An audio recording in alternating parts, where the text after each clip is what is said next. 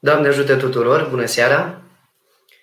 Sunt uh, preotul Andrei Atudori și mă bucur să fim împreună pe această cale, această întâlnire și rog pe Bunul Dumnezeu ca să ne ajute în așa fel încât întâlnirea noastră să fie una cu adevărat de folos și aducătoare de bucurie și de pace în sufletele noastre ale tuturor, mai ales în momentele acestea care sunt cu totul deosebite în țara noastră și în întreaga lume. Uh, le mulțumesc uh, prietenilor și colegilor mei de la Doxologia pentru această invitație și pentru posibilitatea de a fi împreună cu, cu dumneavoastră, încercând, sigur, fiecare dintre noi să uh, aprofundăm cumva lucrurile care sunt cu adevărat importante, încercând fiecare dintre noi să gândim la lucrurile care contează cu adevărat în această perioadă care, care se numește din punct de vedere legal stare de urgență și am intitulat cumva întâlnirea din seara aceasta, întâlnirea noastră din această seară, starea de urgență, timp pentru cernere și discernere. Poate să pară un, un titlu așa destul de, de pretențios, însă m-am gândit foarte mult în ultima vreme și am analizat destul de mult tot ceea ce se petrece în jurul nostru în aceste zile, în jurul nostru, în comunitatea noastră, în parohiile noastre și în întreaga lume. Și prin acest noian de mesaje care ne asaltează uh, zi de zi, minut de minut, mai ales dacă suntem și conectați la spațiul acesta online, mi-am dat seama că nu e ușor întotdeauna să discerni între lucrurile care sunt cu adevărat importante, între lucrurile care sunt cu adevărat de folos și de asemenea mi-am dat seama că și timpurile acestea pe care le trăim, timpuri care cred eu că sunt memorabile, așa cum, cum se zice uh, tradițional, sunt de povestit nepoților. Probabil cu ajutorul Domnului când vom îmbătrâni, vom privi în urmă și vom povesti celor de, din, vremea, din timpul acela cele pe care le-am trăit în anul mântuirii 2020. Deci nu e întotdeauna foarte ușor să discernem între lucruri, mai cu seamă să discernem între duhuri um, și timpul ăsta este un timp de cernere și de discernere. Și acum să explic în câteva cuvinte la ce mă gândesc când spun acest lucru, apoi desigur bucuros vă voi răspunde la întrebări, cu speranța că nu mi-am pierdut întru totul exercițiul acesta de a fi în dialog în spațiul online, după ce vreme de 5 ani, aproape 5 ani și ceva, um, am răspuns întrebărilor de pe doxologia la rubrica Întreabă preotul și sper că v-a fost de folos lucrul acesta. Așadar, uh, ce anume se cerne în perioada aceasta? Păi se cern foarte multe lucruri, dragii mei.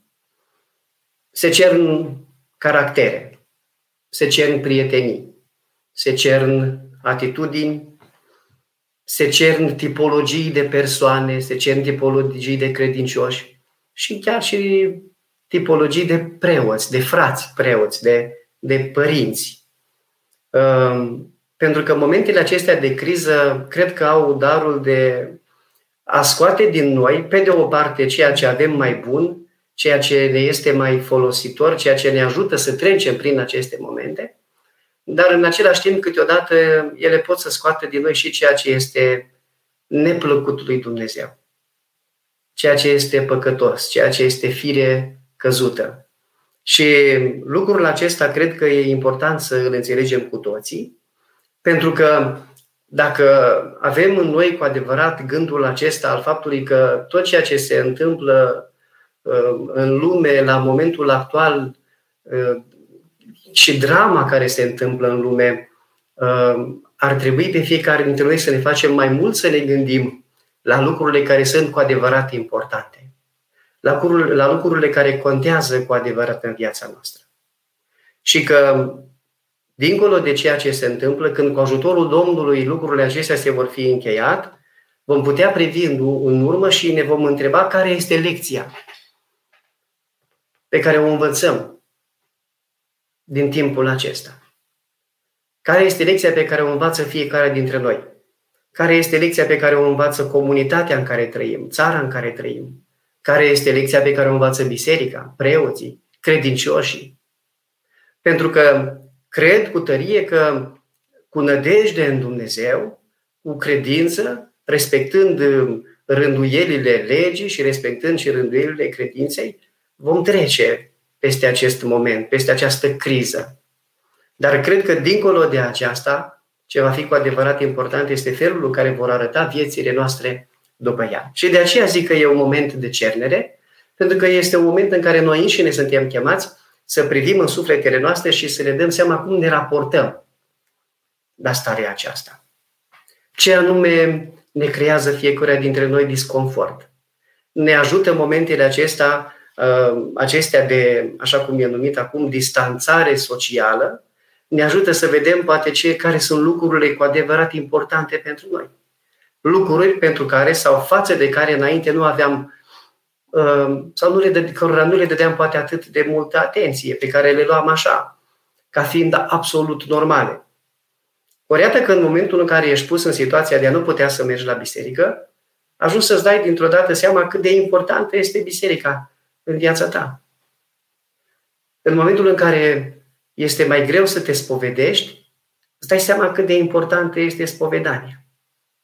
În momentul în care nu poți să fii acolo în biserica ta, alături de ceilalți credincioși, alături de, de comunitatea parohială, îți dai seama că ei ocupă un rol important în viața fiecăruia dintre noi.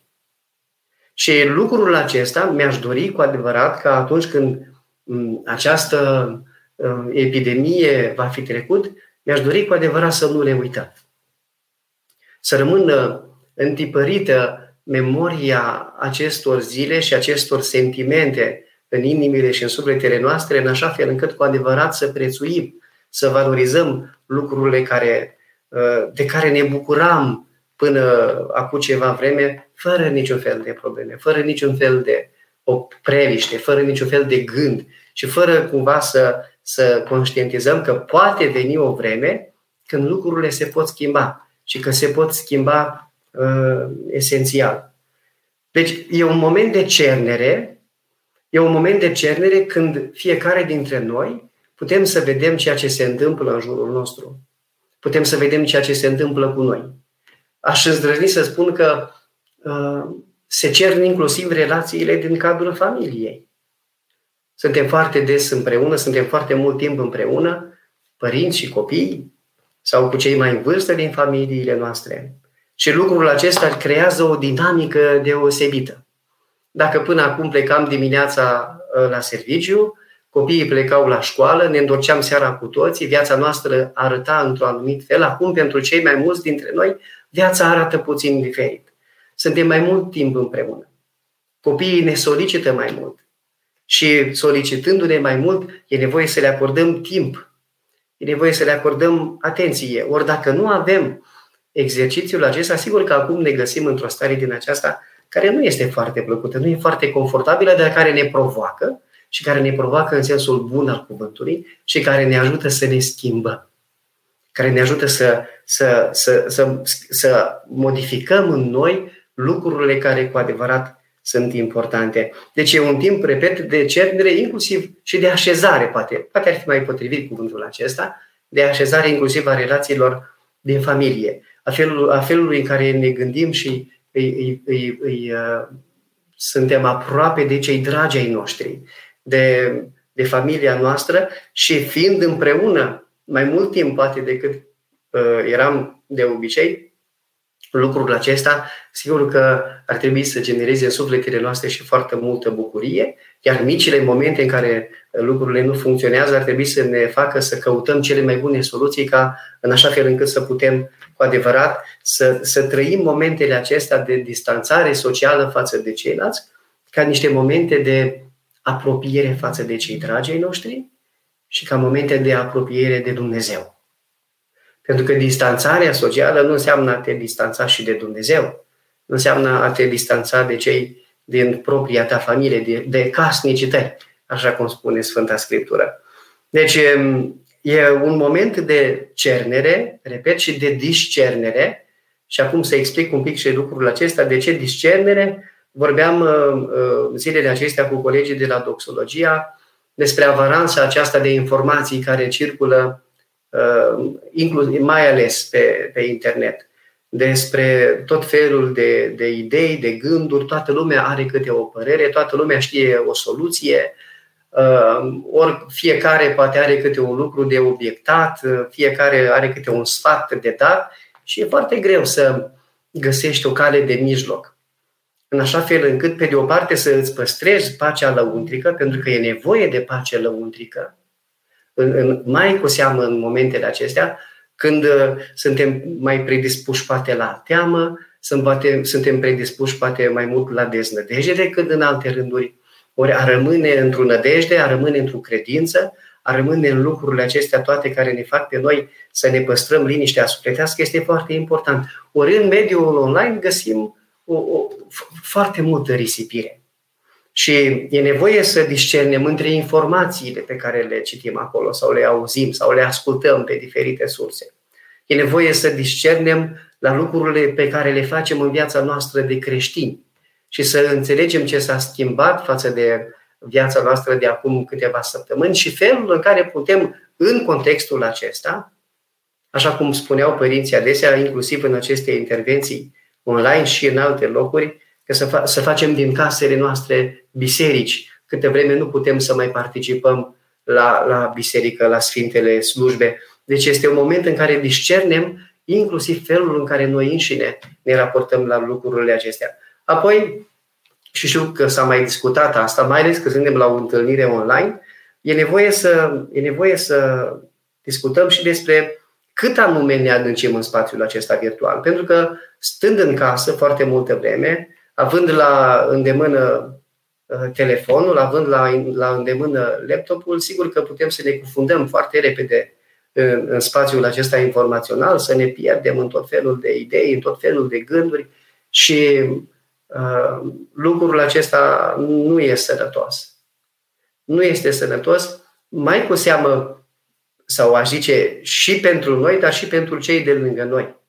Pentru că dacă veți avea ocazia, mai ales cei dintre dumneavoastră care sunteți uh, acasă cu familia, poate aveți și copii mulți dintre dumneavoastră, um, dacă vă regăsiți stând cu telefonul în mână și pe copil uitându-te la tine, uh, tânjind după atenția ta și atenția ta este toată acordată acestui dispozitiv, trebuie să spui un semn de întrebare și trebuie să rezolvi ceva în situația aceasta. Deci, un moment, zic, că trebuie să discernem foarte bine lucrurile. De asemenea, trebuie să discernem și între ceea ce se întâmplă sau cu privire la ceea ce se întâmplă în jurul nostru, în viața socială, toată această dinamică, toate interacțiunile. Vedeți, situația de criză, cum spuneam mai devreme, aduce, scoate câteodată din oameni și ceea ce este mai neplăcut. Dar scoate de asemenea și lucrurile bune și frumoase. Și M-am bucurat să văd în timpul acesta atât de multe inițiative frumoase de, de ajutorare. În sânul bisericii și în afara bisericii sunt oameni care doresc să ajute în aceste momente. Și ajutorul acesta este cu adevărat important.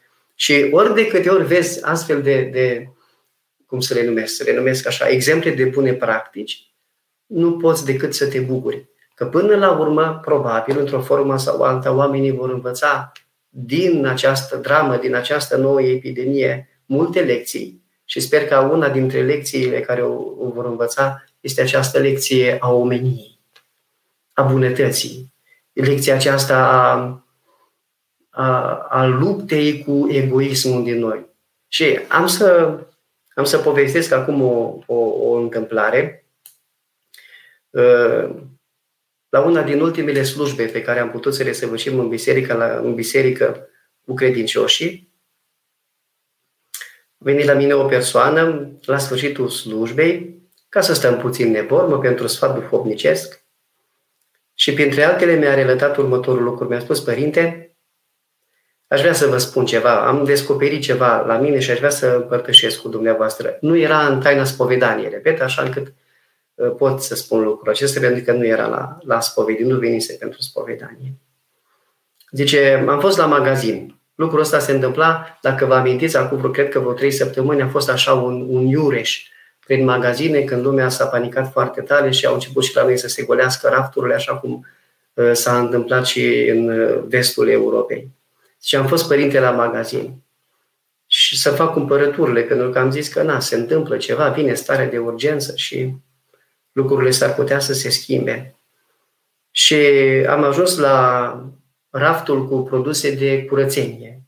Și mai rău, mai erau pe acel raft, printre altele, două sticle de, de hipoclorit, dezinfectant din acesta, care știți bine uh, la ce se folosește, la curățatul hainelor în special. Și le-am luat pe amândouă, le-am pus în coș și am plecat spre casă. Dar mergând spre casă, mi-a venit în minte următorul gând. Dacă în urma mea vine cineva care caută o sticlă din aceasta și nu găsește, iar eu le-am luat pe amândouă. Și ce atunci, părinte, am avut așa gândul ăsta și am simțit o remușcare în sufletul meu, m-am întors, am pus o sticlă din aceea înapoi în raft, cu gândul că o să-i folosească și altcuiva. Și am plecat în povestea din magazinul acesta foarte mângâiat sufletește. Și cu adevărat i-am zis că lucrul acela a fost un gând atât de bun și atât de frumos și e unul din, un, un exemplu foarte mic. Sigur, vei zice, părinte, asta e un lucru, e un exemplu banal. Poate, poate fi considerat banal, dar vorbește de faptul că atunci când lucrurile se, se întâmplă în felul în care se întâmplă în zilele noastre, oamenii pot să găsească în ei, cu ajutorul lui Dumnezeu, foarte multe lucruri bune și foarte multe resurse frumoase. Ehm, n-aș vrea să lungesc foarte mult intervenția mea în așa fel încât să pot să răspund atât cât îmi va fi cu putință și la întrebările pe care doriți să mi le adresați. Îmi spun colegii că suntem uh, pe Doxologia Live, suntem pe canalul de YouTube Doxologia și de asemenea facem stream live și pe Spotify, această platformă pe care probabil o cunoașteți cei mai mulți dintre dumneavoastră, așa încât cu ajutorul Domnului să procedem și la a răspunde la câteva întrebări. Îmi întreabă Corina Tudor dacă deniile din săptămâna mare în aceste vremuri de încercare vor avea loc în biserică. Corina, așa cum bine știi, ă, preoții și cântăreții au voie să meargă la biserică și să facă ă, slujbele, toate cele care sunt de rânduială, toate cele care sunt de cuvință. Deci, cu siguranță vom face deniile în toate bisericile noastre.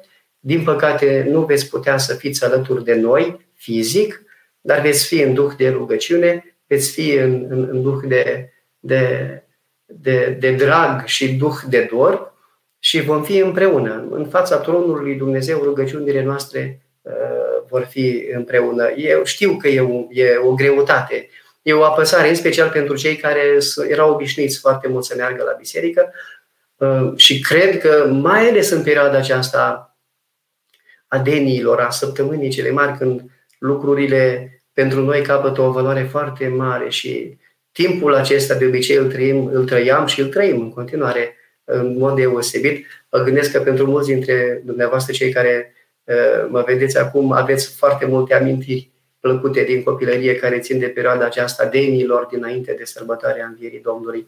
Deci denile se vor face în biserică, le vom sluji noi preoții cu tot dragul și vă vom pomeni pe, pe fiecare acolo unde sunteți. Ana Maria întreabă, Părinte, Doamne ajută, cum ne, putem, cum ne putem da seama de bine și de rău? Adică cum putem, face, cum putem face diferența între ceea ce este bine și ceea ce este rău? Sigur, ar fi un, ar, aș putea să, sau ar fi aici posibile răspunsuri și mai complicate și mai simple. Cred că unul din lucrurile la care, pe care le poți avea în vedere, Ana Maria, este să te uiți la roade. Zice, pomul se cunoaște după roade, zice vorba din popor. Binele are întotdeauna roade bune, iar răul are întotdeauna roade rele. Așa încât cred că e cel mai simplu lucru să privești ce anume rodește în viața ta. Dacă un lucru pe care îl faci este rău, fi sigură că uh, rezultatele se vor vedea. Așa cum dacă un lucru pe care îl faci în viața ta este bine, cu siguranță se va vedea binele acela în viața ta și în viața celor uh, din jurul tău. Ioan Iriza mă întreabă, Părinte, uh, cum să procedez pentru a învăța, obișnui pe fetița mea, care are 3 ani și 5 luni, să spună o rugăciune de seară? Știe două rugăciuni pe care le-am învățat, dar nu are răbdare și nu tot timpul vrea să spună rugăciunea. Mulțumesc. Și eu mulțumesc frumos, Ioan, pentru întrebare. Da, e o grijă asta felul în care putem să-i obișnuim pe copiii noștri cu rugăciunea. Nu e întotdeauna simplu, depinde foarte mult și de caracterul copiilor și de felul în care ei sunt structurați ca oameni. Sunt copii mai răbdători, mai ascultători, sunt copii un pic mai zvăpăiați, mai dispuși spre a, a, a nu sta locului, ca să zic așa. Nu cred că există o rețetă uh, în acest sens sau dacă ar fi, ar trebui foarte bine personalizată, strict pe ceea ce se întâmplă în familia voastră. Dar cred că un copil învață foarte bine să se roage dacă își vede părinții rugându-se. Adică dacă te va vedea pe tine, Ioan, că te rogi, uh, va căpăta și ea gust de rugăciune. E, e foarte bine să nu insiști foarte mult, să nu uh, pentru a nu obține rezultatul total opus. Uh, dar, repet, îmi e greu să spun exact cum anume să procedezi, pentru că ține foarte mult și de temperamentul ei. Uh, roagă-te să te vadă rugând, faceți rugăciune atunci când vă așezați la masă, nu pune foarte multă presiune, cred că asta este un lucru foarte important și va începe să guste și de tot ceea ce înseamnă bucuria aceasta de a, de a te ruga. Elena Dobre mă întreabă, credeți că oamenii se vor schimba? Mă gândesc că în contextul celui pe care le-am spus puțin mai devreme, uh, eu nu știu dacă oamenii se vor schimba, dar cred cu tărie în capacitatea omului de a se schimba. Cred în capacitatea și în puterea uh, pe care, de fapt, în capacitatea omului de a se schimba și în puterea pe care Dumnezeu i-o dă omului ca să se schimbe. Ehm, așa încât este foarte greu de spus ce se va întâmpla, să zic, cu lumea în general, cu țara noastră, cu, chiar și cu, cu ale noastre comunități. Ehm, dar cred că, într-o formă sau alta, cel puțin pentru foarte mulți oameni, lucrurile vor arăta puțin altfel. Și cred că foarte mulți vor fi mai atenți la, la anumite lucruri la care până acum Uh, nu erau uh, foarte atenți. De la, repet, de la lucrurile obișnuite și banale până la cele care cu adevărat au impact asupra sufletelor noastre, asupra vieților noastre. Și aici am să vă spun ceva care poate să pară uh, anecdotic cumva, dar probabil mulți dintre voi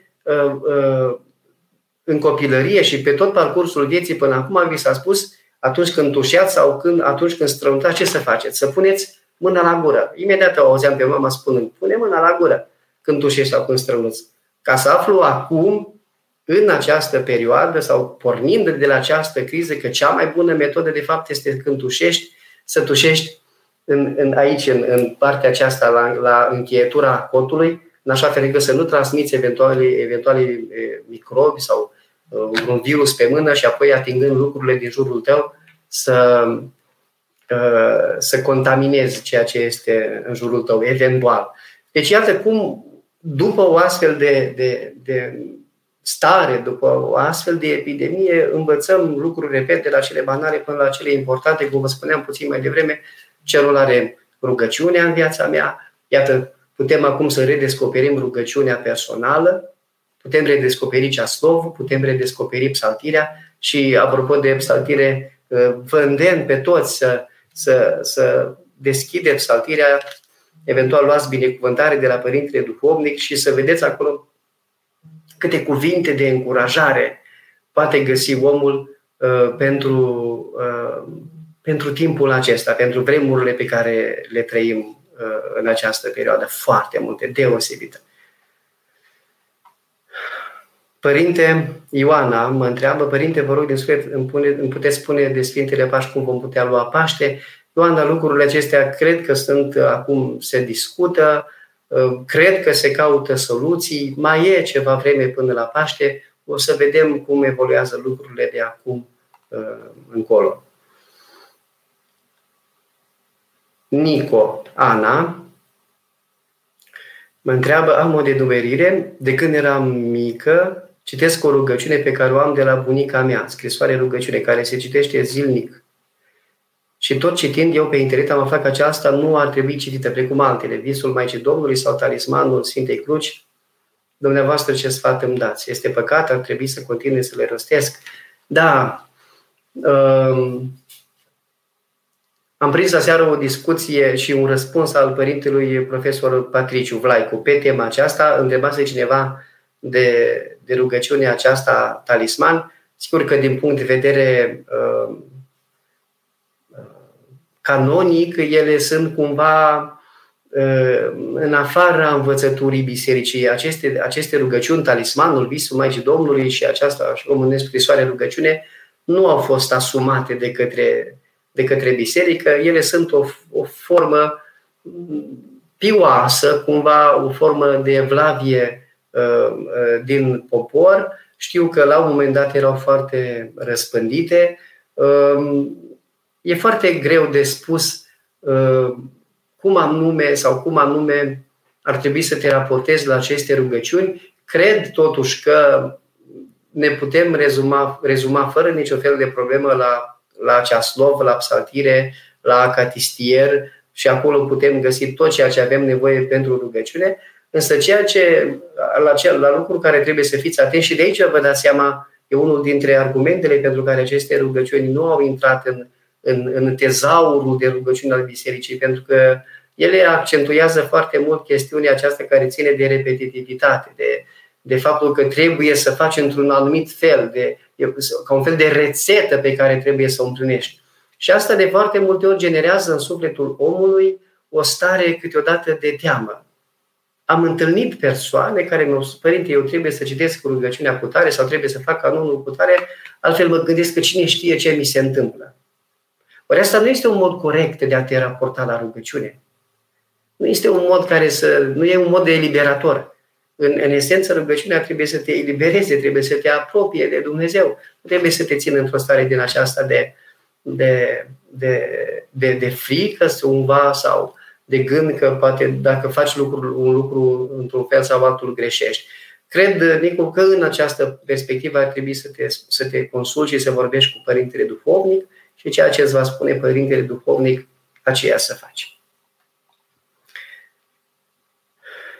la un sfat pentru cei singuri din casă. E greu pentru cei mai în vârstă care stau singuri. Ce ar trebui să facă? Da, într-adevăr, e foarte multă singurătate. Da, să știți un lucru, singurătatea exista în, în, în lume și în țara noastră și în orașele noastre, în blocurile cu 10 etaje și 10 de apartamente și înainte de epidemie. Nu doar acum.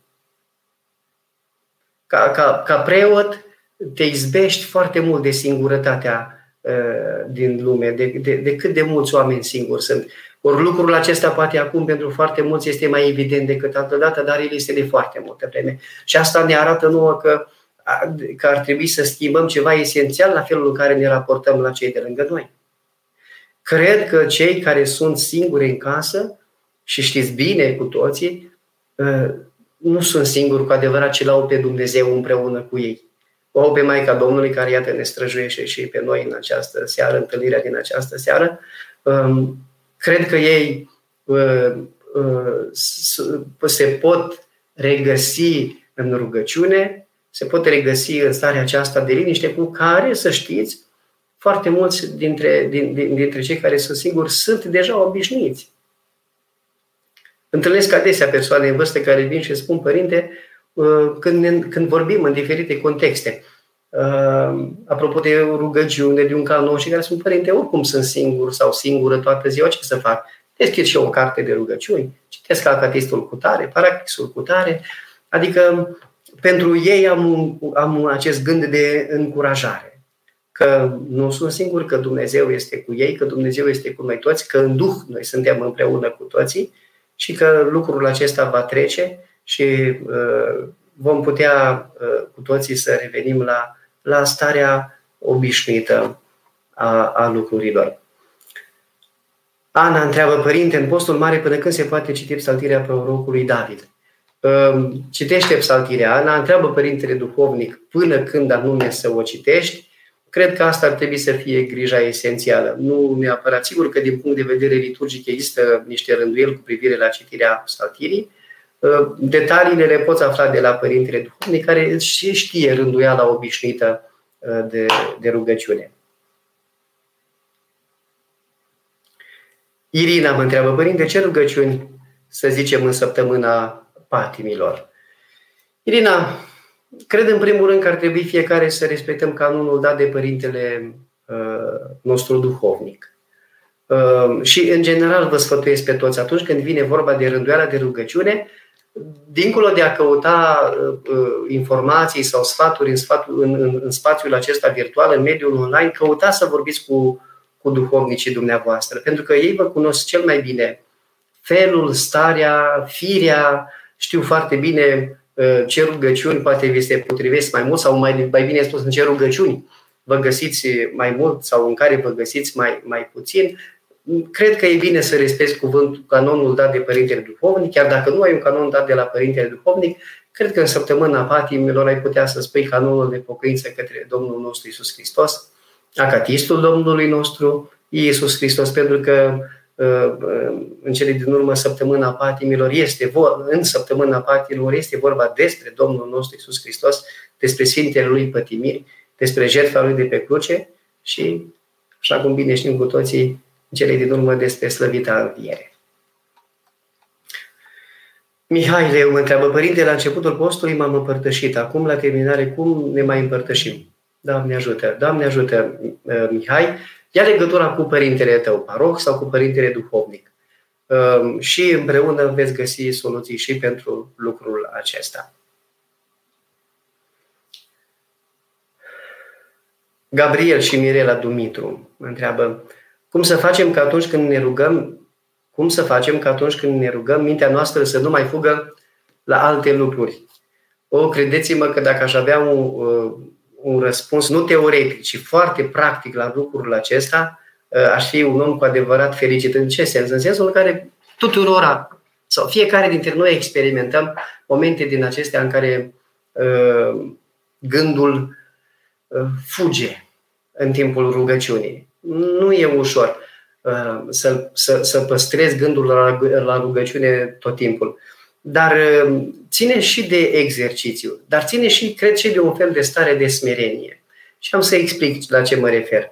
Uh, atunci când, atunci când te rogi, există această ispită de a-ți cuantifica, de a-ți analiza propria rugăciune. Adică, uh, să-mi iertați expresia, suntem uneori tentați să ne dăm note nouă înșine pentru felul în care ne-am rugat. Azi m-am rugat de nota 10, am fost atent la tot ce s-a întâmplat.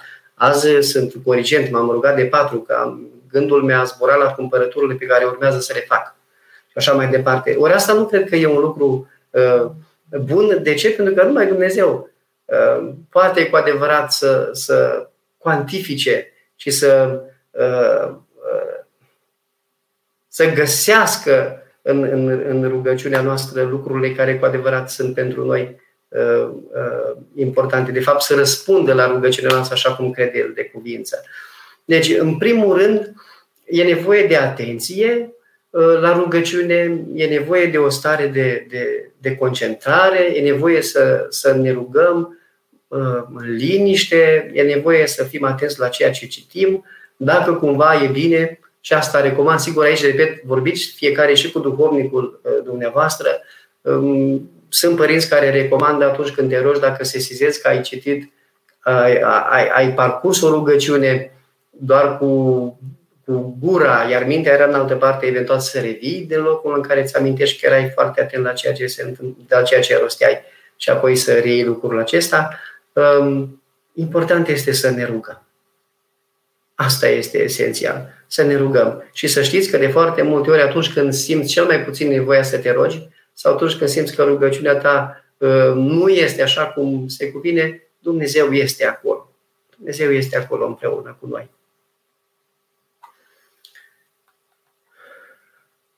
Gianina Stoleriu întreabă, știu că de înviere biserica va fi închisă, se va putea măcar veni și lua Sfânta Lumină, să fie lăsată o candelă afară și lumea pe rând să vină să ia.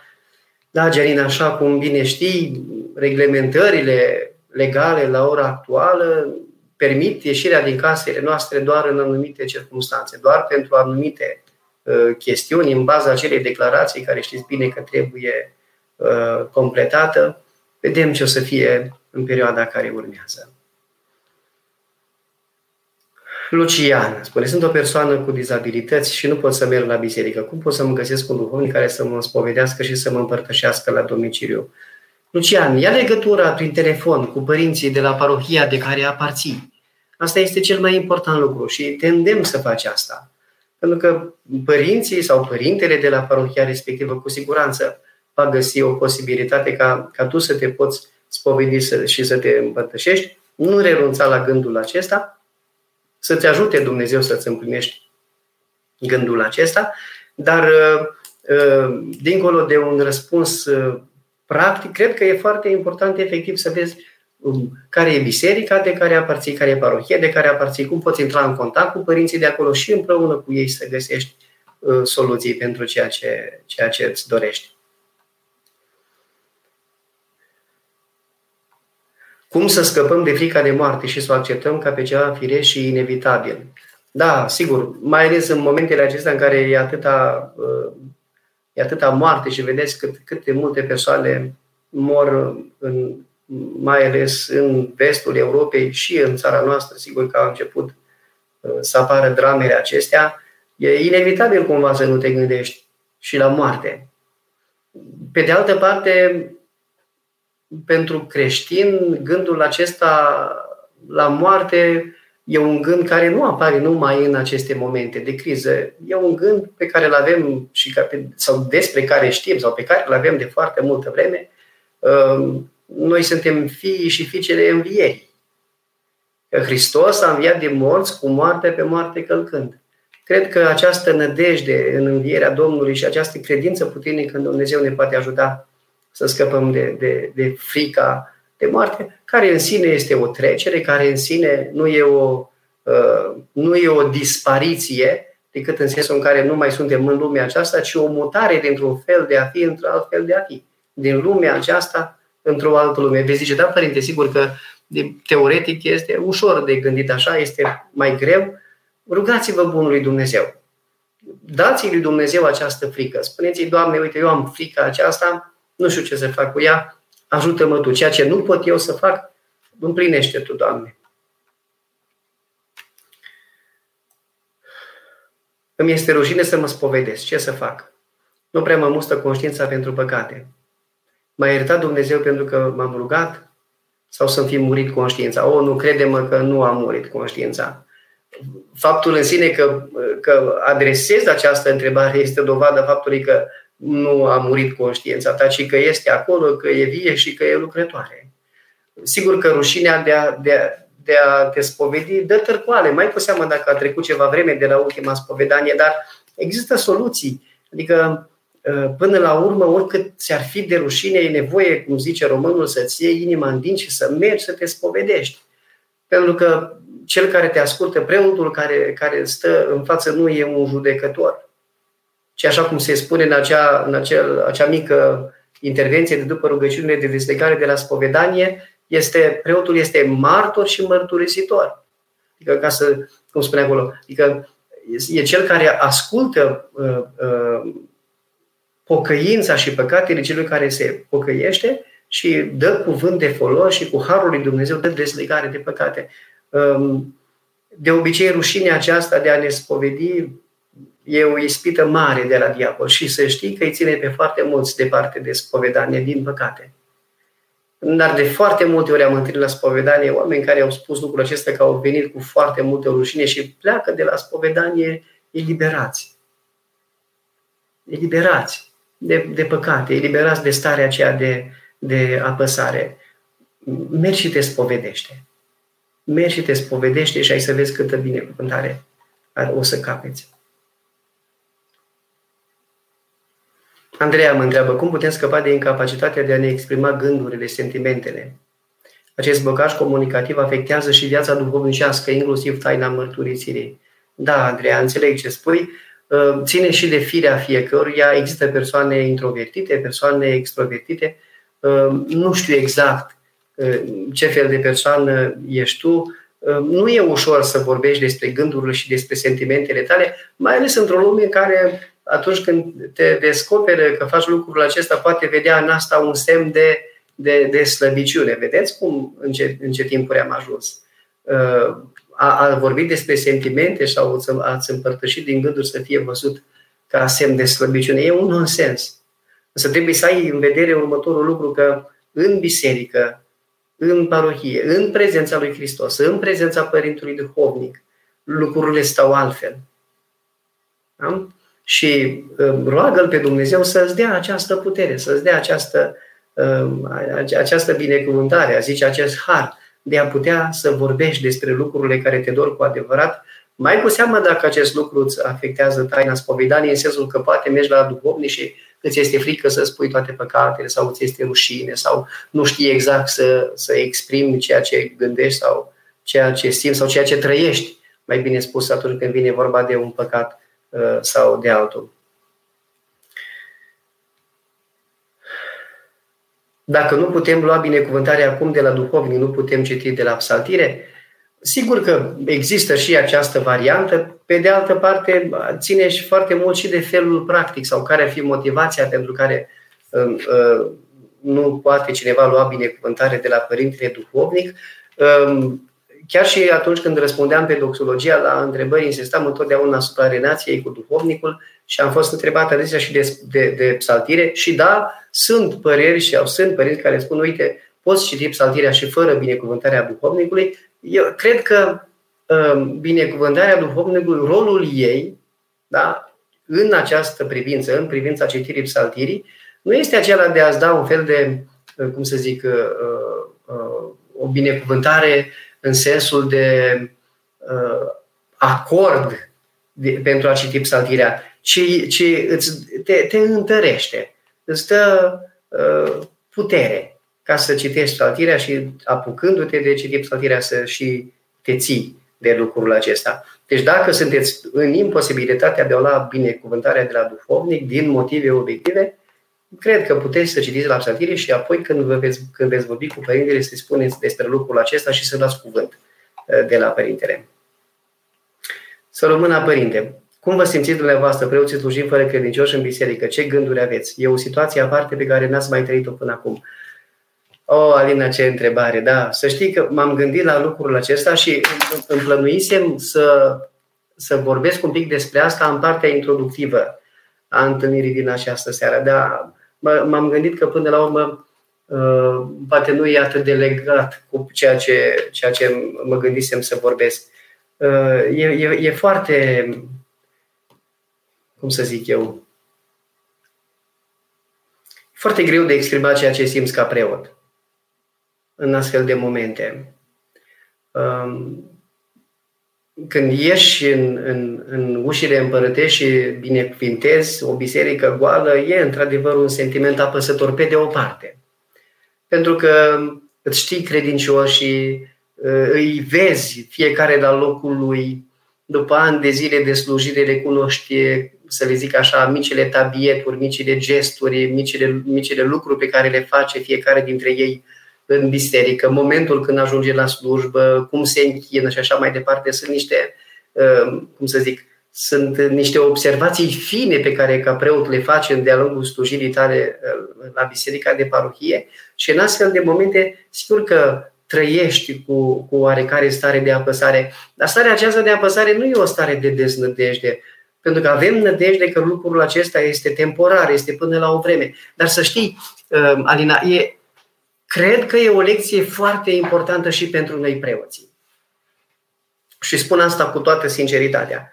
Cred că văzând biserica goală, văzându-te singur împreună cu cântărețul la strană, slujind, îți dai seama cât de important sunt credincioșii în viața preotului.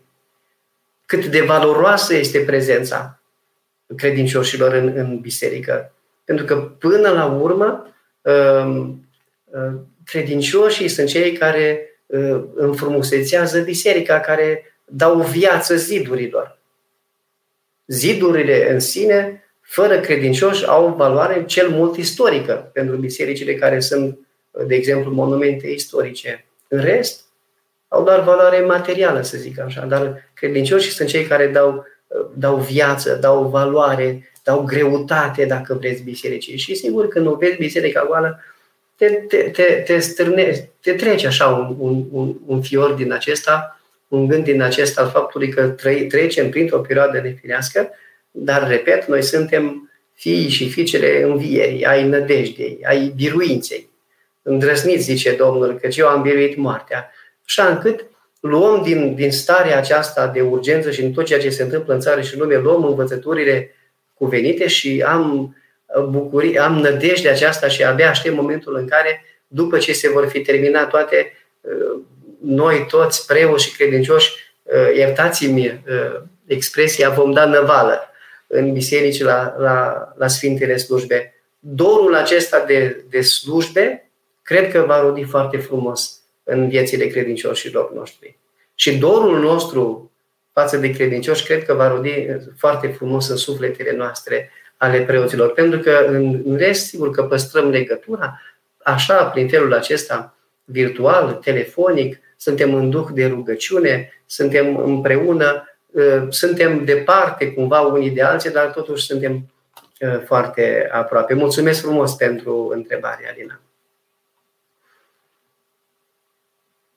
Elena Lumința Constantin întreabă, Doamne ajută, se poate spovedania online, gândurile către duhovnic în această perioadă? Putem primi binecuvântare? Nu avem în biserica noastră conceptul acesta de spovedanie online. Putem avea sfat duhovnicesc, putem vorbi cu părintele ă, unul la unul, ca să zic așa, tainic, putem să ne împărtășim gândurile, putem să vorbim despre lucrurile care ne apasă, dar asta este sfat duhovnicesc. Nu avem Uh, uh, uh, conceptul acesta de spovedanie online, pentru că spovedania e o taină personală care implică și apropierea dintre preot și credincios. Și sigur, în, știți prea bine, cred că majoritatea aveți exercițiul acesta de a vă spovedi, este important să, să stai lângă omul acela. Este important pentru tine, ca fiu sau fică duhovnicească, să stai aproape să de duhovnicul tău și să simți pe Dumnezeu acolo um, între voi. Așadar, uh, vă, vă îndemn să vorbiți cu duhovnicii dumneavoastră, să cereți sfat, să întrebați despre cum să vă rugați, cum să, cum să fiți, cum să vă comportați în aceste zile, ce să mai faceți cu viața dumneavoastră duhovnicească, dar uh, nu există ceea ce putea, se, s-ar putea numi de obște spovedanie uh, online.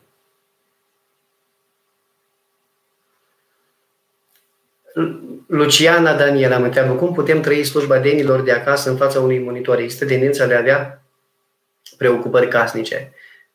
Așa este, există tenda, tentația asta sau tendința asta de a avea preocupări casnice.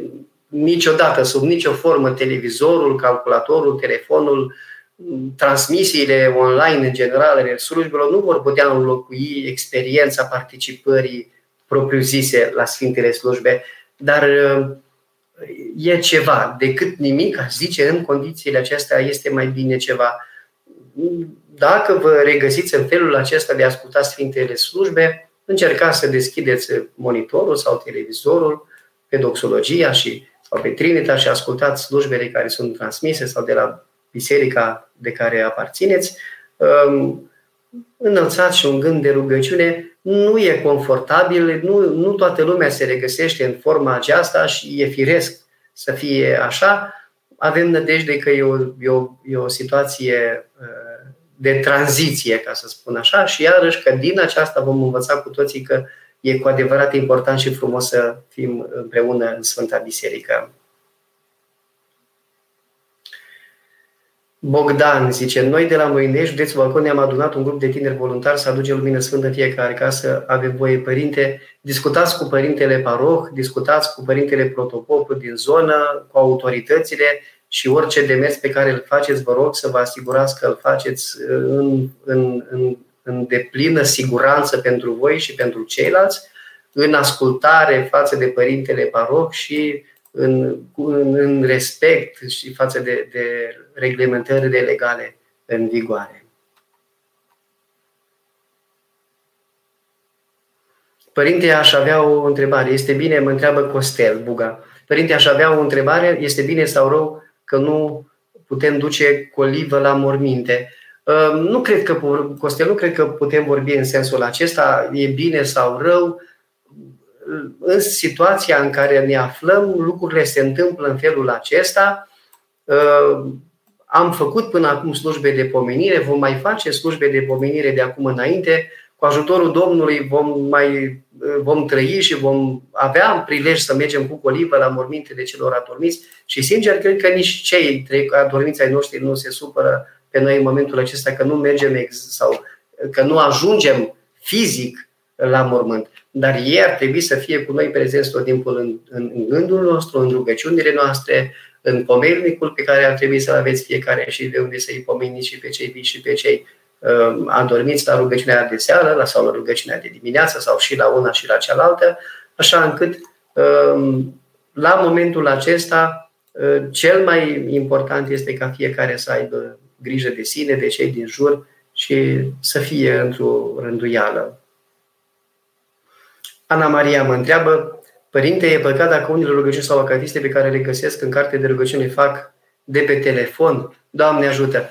Um, tehnologia ne oferă și posibilitatea aceasta. Acum, sigur, uh, e mai comod, câteodată mi se pare mai eficient, niciodată display-ul de la telefon nu va înlocui cartea, nu va înlocui fila, pagina, ci nici uh, sentimentul pe care ți-l dă lectura de, de, de pe foaie fizică.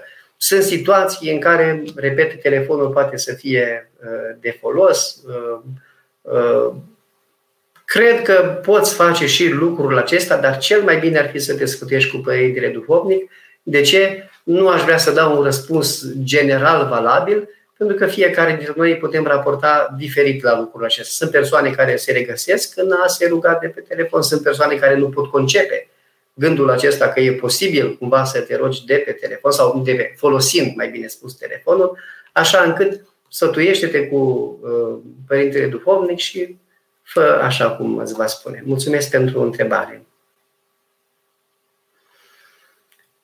Elena mă întreabă ce să fac ca să nu mai înjure o persoană apropiată. E foarte greu. E foarte greu. Noi, uh, oricât am dori, uh, de foarte multe ori sau uh, aproape întotdeauna. Nu, nu putem să-i schimbăm noi înșine pe cei de lângă noi. Adică fiecare trebuie să aleagă, omul în sine trebuie să aleagă să se schimbe. Iar dacă cineva are obiceiul acesta de a înjura, sigur că uh, lucrul acesta rănește pe cei din jur uh, și poate crea la un moment dat foarte mult disconfort. Um, Cred că în astfel de situații depinde foarte mult și de cine este, ce vârstă are, de ce tip de relație este între voi. De asta nu aș putea să, să fiu foarte exact și te rog să mă ies pentru asta, Elena, în răspunsul meu. Cred că una dintre abordări ar fi efectiv să-i spui acelei persoane, uite, atunci când înjuri, pe mine mă face să mă simt uh, rău, nu îmi place să aud asta, uh, nu cred că e bine pentru tine, pentru mine, pentru noi ca lucrul acesta să se întâmple în casa noastră. Și poate în felul acesta, astăzi, mâine, cu multă rugăciune pentru persoana respectivă, trag nădejde că lucrurile se vor schimba.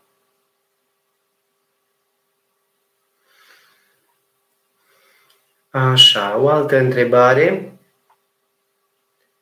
Am putea să ne întrebăm că oare este de la Dumnezeu această boală? Sigur că am putea să ne întrebăm dacă este de la Dumnezeu. Vă gândesc că aveți în vedere Ehm, dacă boala aceasta vine ca un fel de pedeapsă de la Dumnezeu, nu știu sigur din, din felul în care ați adresat întrebarea, fiecare poate să se gândească la fel și fel de lucruri, la cauze, la efecte, de unde vine, de ce vine. Poate e important să răspunde la această întrebare, poate nu este important să ai răspuns. Cred esențial este că, sau cred că este esențial ce anume învățăm din asta și cum anume trecem prin situația asta și dacă din această situație ieșim mai întăriți, mai întăriți în credință, mai întăriți în relațiile personale, mai întăriți în comunitățile noastre parohiale, dacă lumea în sine, așa cum vă spuneam mai devreme, va învăța cu adevărat ceva din lucrul acesta, apoi sigur că timpul și experiența personală uh, ne vor descoperi și Harul lui Dumnezeu va descoperi și motivele uh, sau cauzele cauzele, să zic, profunde ale, ale, ale lucrurilor care se întâmplă acum în întreaga lume. Doamne ajută! Doi ne-am întreabă. Nu există pericol dacă stăm prea mult, uh, prea mult, cred că departe de Sfânta Biserică și de Sfânta Împărtășanie, să ne îndepărtăm de Dumnezeu. Pericolul acesta există în măsura în care uh, uh, lăsăm să ne dea târcoare gândul acesta. Adică pentru o persoană care a avut obiceiul acesta de a merge la biserică, de a se spovedi, de a se împărtăși în mod constant, de a păstra legătura cu un duhovnic, de a avea un canon de rugăciune, de a posti miercurea și vinerea, de a, a se ruga seara și dimineața, în, în fine, de a avea o, o, o trăire, o viețuire creștină, nu, nu există acest pericol. E vorba de un fel în care te adaptezi la, la situația concretă, dar în rest, cine Ă, cine poate să, să scoată biserica din sufletul nostru? Cine poate să scoată pe Hristos din sufletul nostru? Dar cine poate să facă lucrul acesta? Nimeni. Nimeni. Niciun fel de epidemie de pe fața Pământului. Noi rămânem legați de Dumnezeu. Noi suntem mai lui Dumnezeu cu toții. Și tocmai gândul că ă, și a, aș numi eu această tânjire după biserică și după Sfânta Împărtășanie, cred că ne ține conectați, printre altele la, la, la Sfânta Biserică și la tot ceea ce înseamnă relația noastră cu Dumnezeu.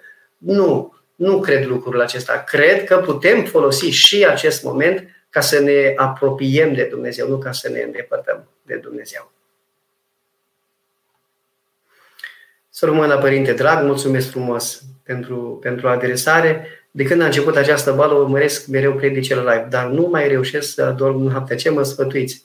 Da, E foarte complicat. De asta vă spuneam că îmi este și foarte greu să vorbesc despre mediul online, online câte vreme acum vă stau în față folosindu-mă de o astfel de platformă.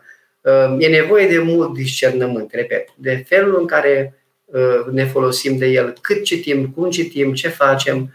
Rugați-vă lui Dumnezeu atunci când simțiți că e prea mult, închideți nu o să putem cuprinde toată înțelepciunea lumii, nu o să putem asculta toate predicile care sunt acum disponibile pe internet, nu putem să uh, ascultăm toate slujbele. Luați câte puțin. Luați câte puțin din fiecare și ce, ce, ce simțiți că vă este de folos și apoi plecați genunchi la rugăciune și o să vină și somnul. De altfel, poate mulți ați văzut că de cele mai multe ori când te așezi să te rogi, prima ispită care apare este ispita aceasta a somnului. N-ai căscat toată ziua, fix atunci când te pui în genunchi, ca să te rogi atunci, parcă îți vine să cași mai mult.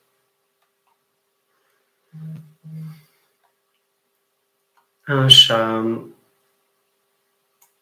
Părinte, soțul meu are o problemă când începe să citească, imediat îi se duc gândurile numai la rău și nopțile din când în când visează urât. Mă gândesc că vă referiți că citește rugăciuni sau cele care țin de viața duhovnicească. Da, n-aș putea să vă răspund exact. Aici e nevoie de, de, de sfat cu părintele duhovnic, de văzut ce anume se poate face la modul cel mai concret, cel mai personal și aș îndrăzni să spun uh, personalizat. Luminița Maria întreabă, Părinte, este păcat să ascult slujba sau cuvântările preoților pe telefon atunci când, atunci când se ivește ocazia? Nu, deloc. Ba din contră. Cred că uh, decât să fii ispitit să te joci un joc sau să fii ispitit să, să pierzi timpul pe cine știe ce platforme, pe cine știe ce rețele de, de așa zisă, poate mai bine zis, socializare, cred că e foarte bine să faceți lucrul acesta.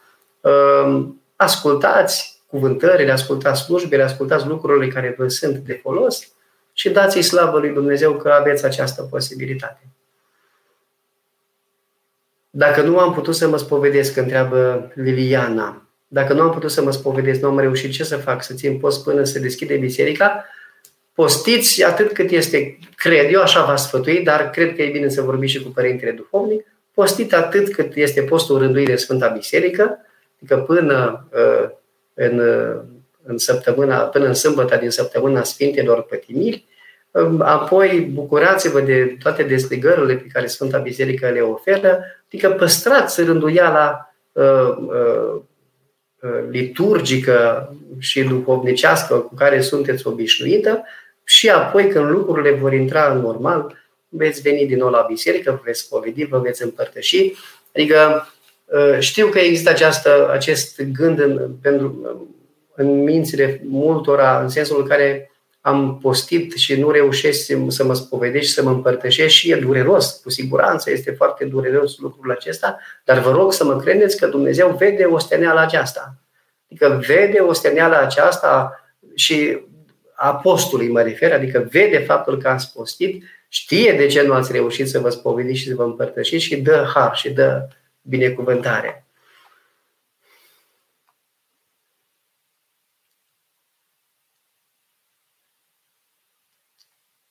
Așa, Simona mă întreabă, Părinte, credeți că această boală este spre întoarcerea poporului român spre Dumnezeu sau spre aproapele?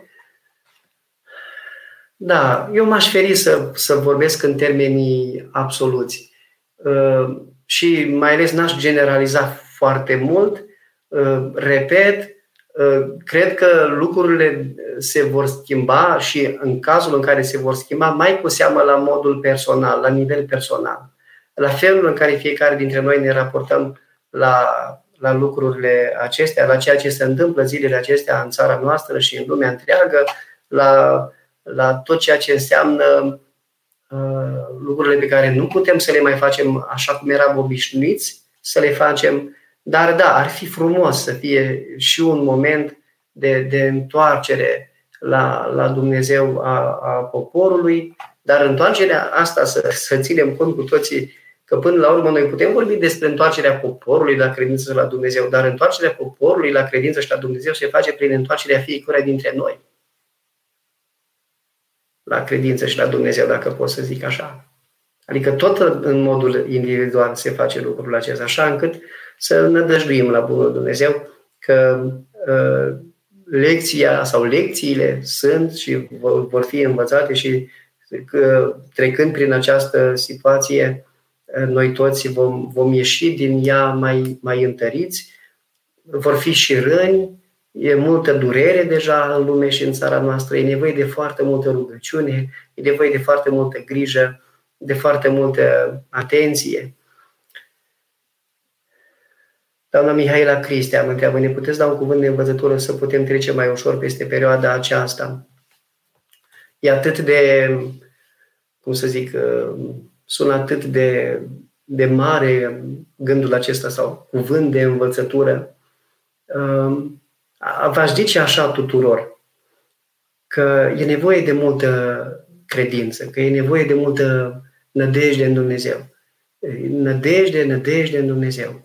Credință. E nevoie să respectăm rânduielile, e nevoie să, să fim atenți la ce se întâmplă în jurul nostru. Nu trebuie să luăm lucrurile uh, cu ușurătate, nici nu trebuie să ne panicăm, pentru că nici panica nu face nimic bun, din contră, agravează și mai mult lucrurile.